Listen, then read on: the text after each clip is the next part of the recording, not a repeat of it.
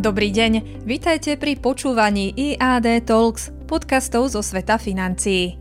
Kroky Európskej centrálnej banky na skrotenie inflácie – Európska centrálna banka na svojom štvrtkovom zasadnutí uviedla, že ukončí svoj rozsiahly program nákupu dlhopisov skôr, ako sa očakávalo a taktiež si pripravila pôdu pre zvýšenie úrokových sadzieb koncom tohto roka, čím počiarkla výzvu, ktorej Európa čelí pri zvládaní potenciálneho stagflačného šoku spôsobeného aktuálnym vojenským konfliktom na Ukrajine. Prekvapivé rozhodnutie Európskej centrálnej banky malo značný negatívny efekt na euro a taktiež zvýšilo náklady na pôžičky silne zadlžených európskych vlád.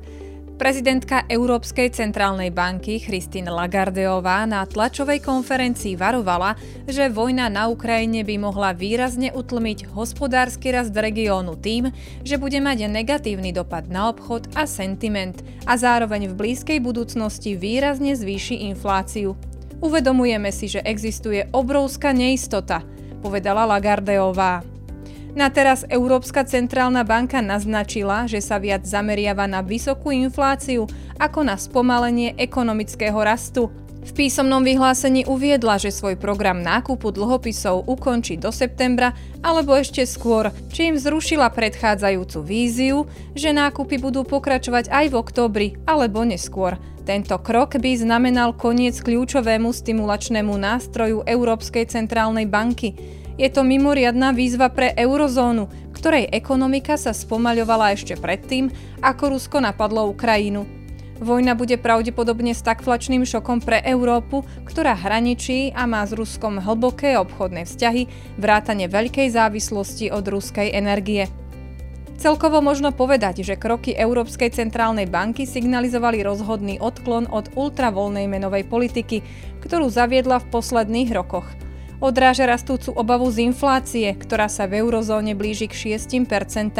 Konflikt na Ukrajine zvyšuje riziko tretej recesie v priebehu dvoch rokov.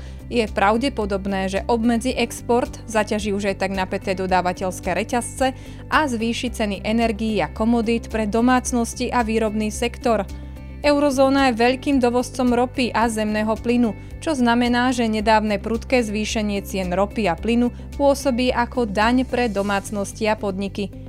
Konflikt pravdepodobne z krátkodobého hľadiska zvýši infláciu v eurozóne, ktorá na úrovni 5,8% vo februári je už takmer trojnásobkom cieľa Európskej centrálnej banky, ktorý bol na úrovni 2%.